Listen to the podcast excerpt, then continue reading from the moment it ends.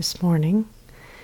And throughout the course of our practice today, we'll be extending the instruction and invitation to explore the domain of the head center, the thinking center.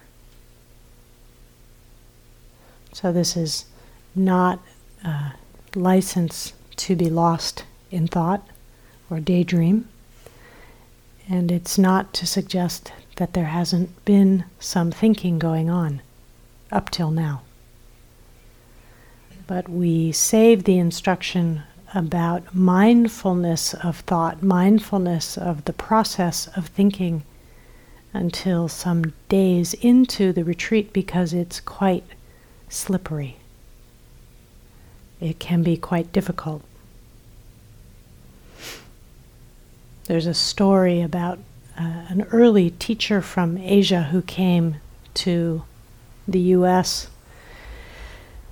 and um, visited for the first time uh, American culture and kind of the early Dharma scene. And at the end of his journey, uh, visiting various Dharma centers across the U.S., someone asked him, "What, what do you think of Americans?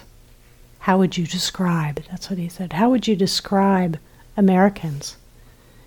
And he said three words: lost in thought. Lost in thought. So we're trying to make a distinction today and encouraging in your you in your practice not to be lost in thought but to be mindful of thought to be mindful as i said of the process of thinking i described yesterday that uh, in buddhist psychology it's considered that there are six sense organs eyes ears nose tongue touch and mind. So the mind is considered a sense organ, and just as other organs produce various things, gastric juices and so on, the mind is understood to produce thought. But what we want to point to is the invitation and really enormous opportunity and potential of being able to be aware of thought rather than caught in the story and often drama of our thoughts and our thinking. So, this is not about trying to stop your thoughts any more than you're trying to stop sensation in the body or emotions that arise. But it's learning to come into a different kind of relationship with the thinking process. So we talked about last night learning to meet your thought with skill and with kindness, which is walking sometimes an aspect of what's described as the middle path between grabbing on and going for a ride, getting lost in the story, and kind of tensing up and rejecting and pushing away, trying to squash or get rid of the thinking.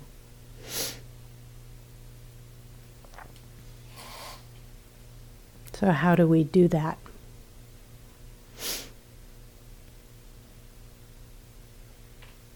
Andrea described yesterday uh, quite in a very thorough way some of how, again, in, in Buddhist terminology, m- thoughts and emotions are both considered aspects of our mental states. And as you start to pay attention, you can begin to notice the interplay and um, very close relationship between them. How the arising of a thought will have a Vedana, will have a flavor, pleasant, unpleasant, or neutral, and it will also often then lead to a feeling. Maybe we're happy with the thought that we have, or maybe we have a thought, a memory of something that causes us to feel sad, or angry, or bored and then the feeling may then perpetuate more thinking and so on. So we can get caught in a kind of cycle of this kind of thinking, feeling circle. There's a wonderful word called papancha, which means the proliferation of thought. So we're not, as we begin today to focus on mindfulness of thought, mindfulness of thinking, we're not encouraging papancha. We're encouraging you to begin to uh, engage with your thinking in a different way. So, one of the ways that you can begin to do that is to notice different kinds of thought, different patterns of thought. And most of us have mm, one, two, maybe three top uh, kinds of thought that we uh, engage the most. So you can check this out for yourself. For some of us, we uh, have a lot of planning planning, planning, sort of future oriented thought. And for others of us, it may be more remembering or rehashing, going into the past and repeating something. For some, it may be worrying. For others, judging or assessing. Sometimes thought is just there as a kind of orienting, telling us, okay, this is what's happening now. So, again, this is not, uh, the aim here is not to judge your thinking. The aim is to start to become aware of what your own patterns of thought may be. And so, as you notice thought arising, you may find it useful to uh, label with a, in a simple way, just to say, "Oh, planning, planning, or worrying, worrying, just to notice, oh, there it is again. And you, again, as, as Andrea described yesterday, if there's a particular kind of thought that has a strong storyline with a charge in it, then it can be useful to see is there a feeling that is kind of keeping that thought fueled? Is there a charge that goes with this repeating of a thought? That by looking and exploring the emotion, you may discover something that you didn't know before. And as you explore the emotion again, you can explore it by noticing how does it show up in the body? How does it display itself as sensation? This is a way to orient toward as you begin to notice different kinds of thought, if there are certain strong thoughts that keep repeating, that you can use this process to uh, drop down.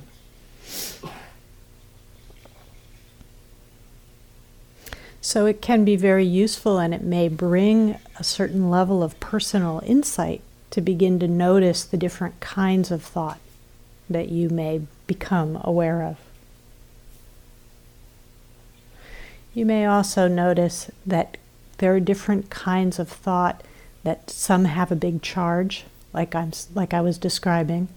Sometimes we have what I think is kind of riffraff thoughts, just sort of thoughts that, you know, you're thinking about an orange couch all of a sudden, or a flash of a scene, you know, of a mountain stream or something.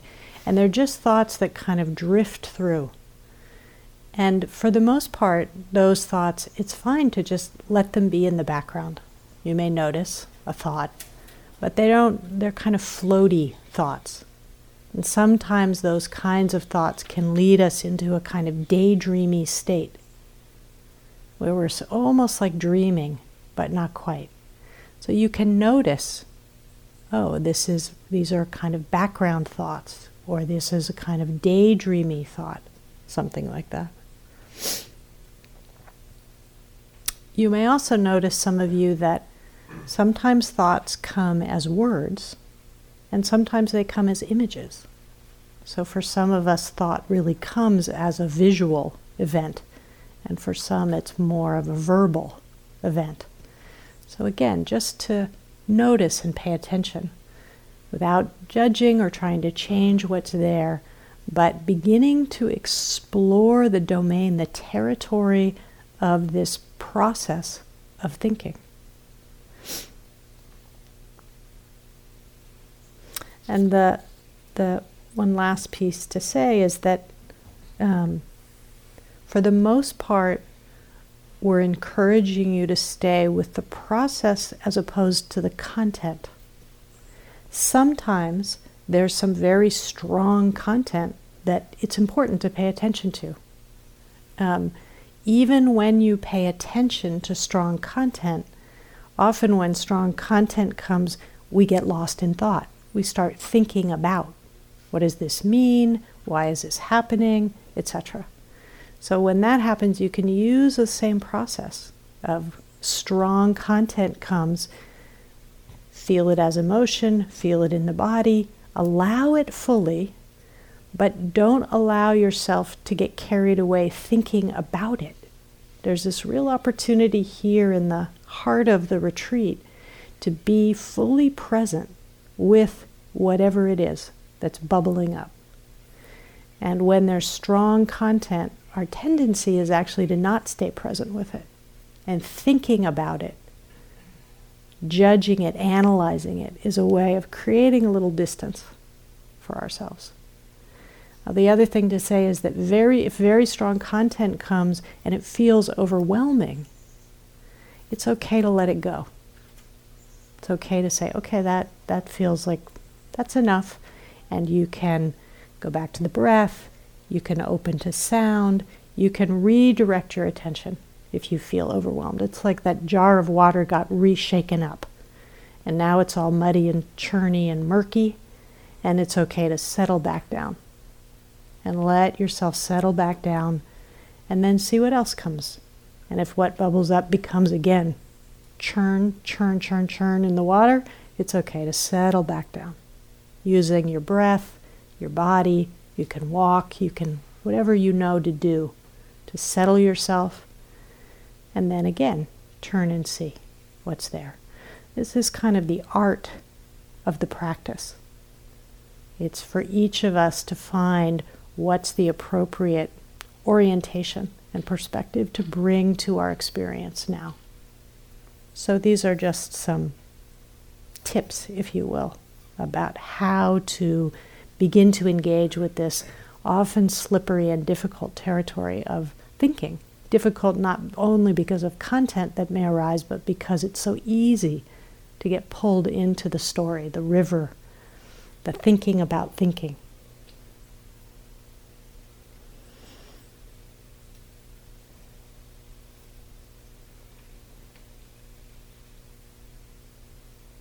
There's two other pieces that are a little more subtle that may be useful for you if you find yourself particularly settled and able to notice thought uh, in a kind of clear and precise way. And one is some of what, building on some of what I said last night, which is to begin to notice is there a gross or subtle attitude toward the thought?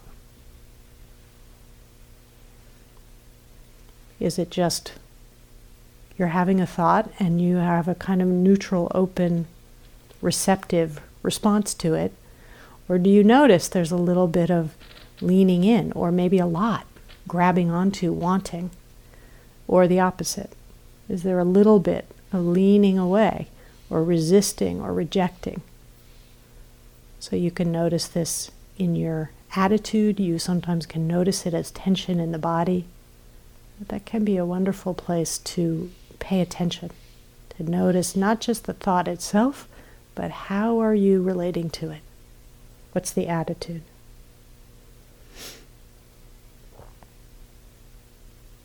And finally, if there are moments when you feel particularly quiet and settled, it's possible that you can actually watch a thought arise and you can watch a thought disappear. And this watching of the arising and passing of thoughts, similar to the arising and passing of sound,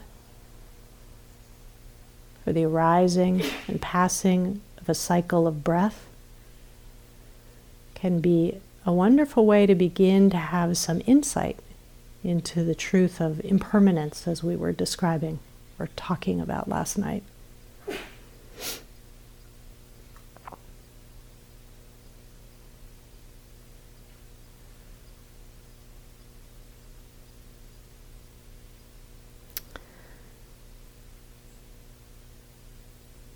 So, taking a moment now just to uh, let those words subside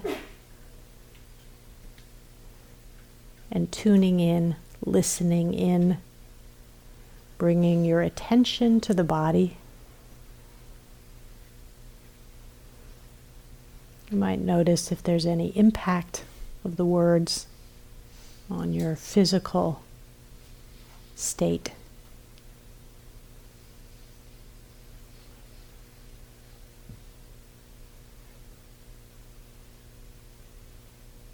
attending to the posture so that you can sit in a way that's relaxed and awake.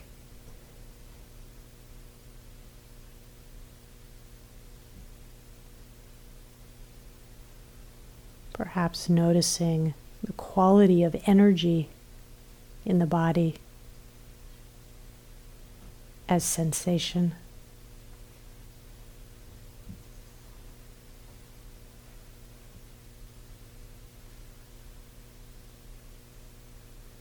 How is the body expressing itself now?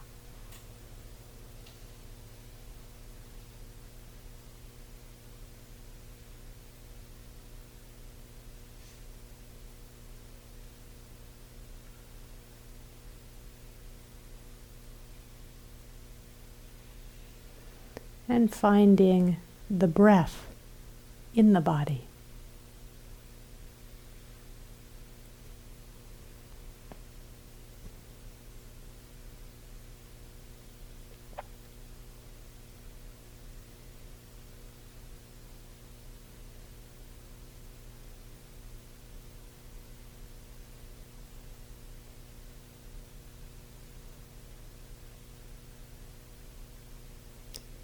Connecting with, allowing, receiving the breath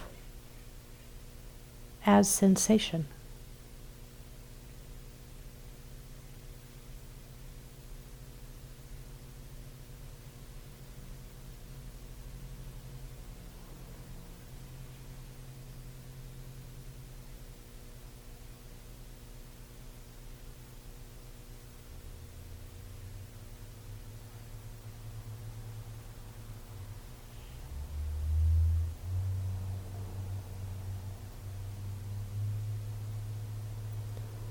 And resting in the body and the breath.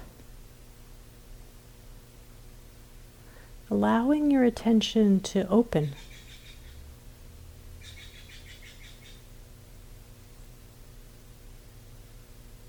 Letting it be drawn to whatever may be strong or predominant in your experience.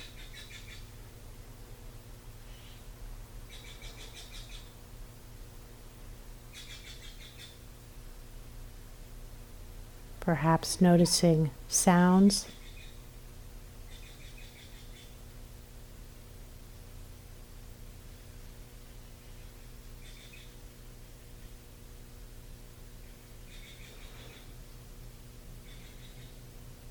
Or strong sensation in the body.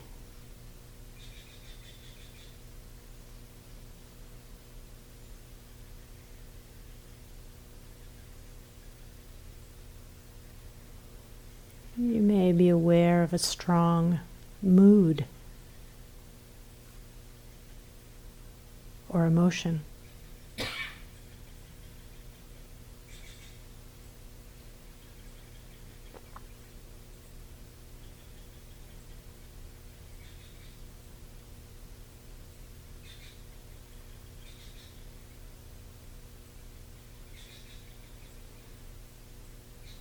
and opening now and throughout today to include thought as part of the tapestry of your awareness, of your experience.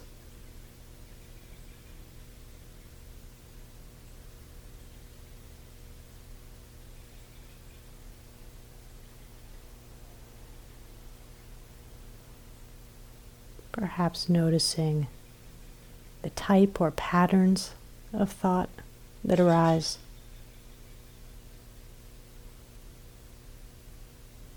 as words or images.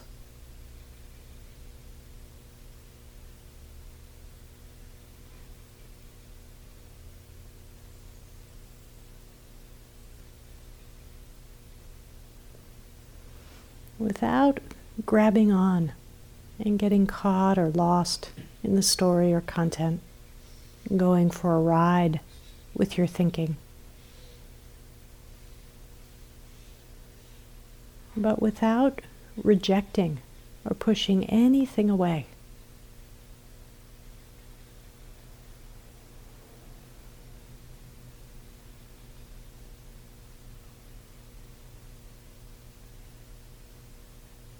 Opening to receive each moment of experience just as it is.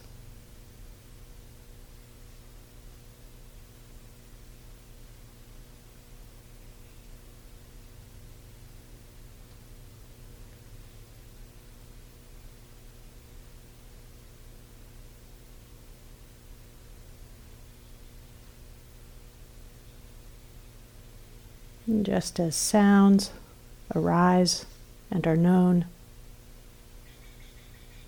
and fade away.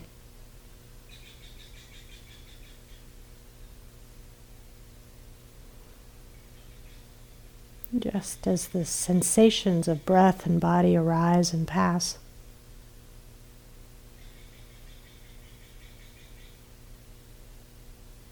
As moods and emotions come and go.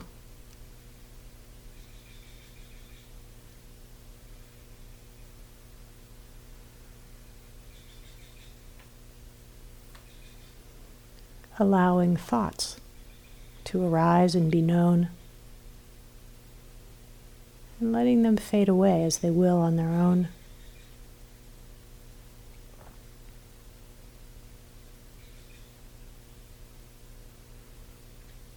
Letting thoughts move like clouds across vast sky like mind.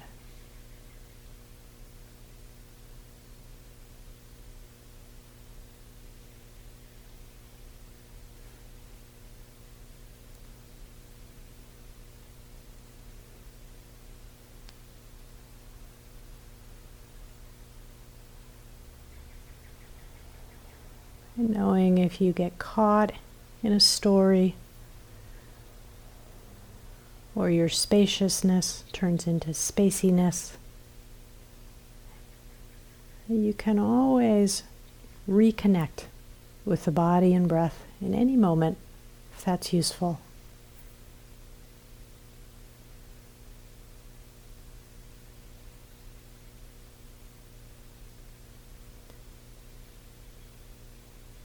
Settling.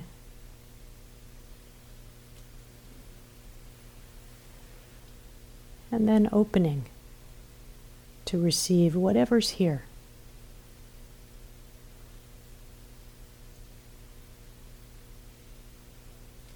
Letting each experience come and letting it go.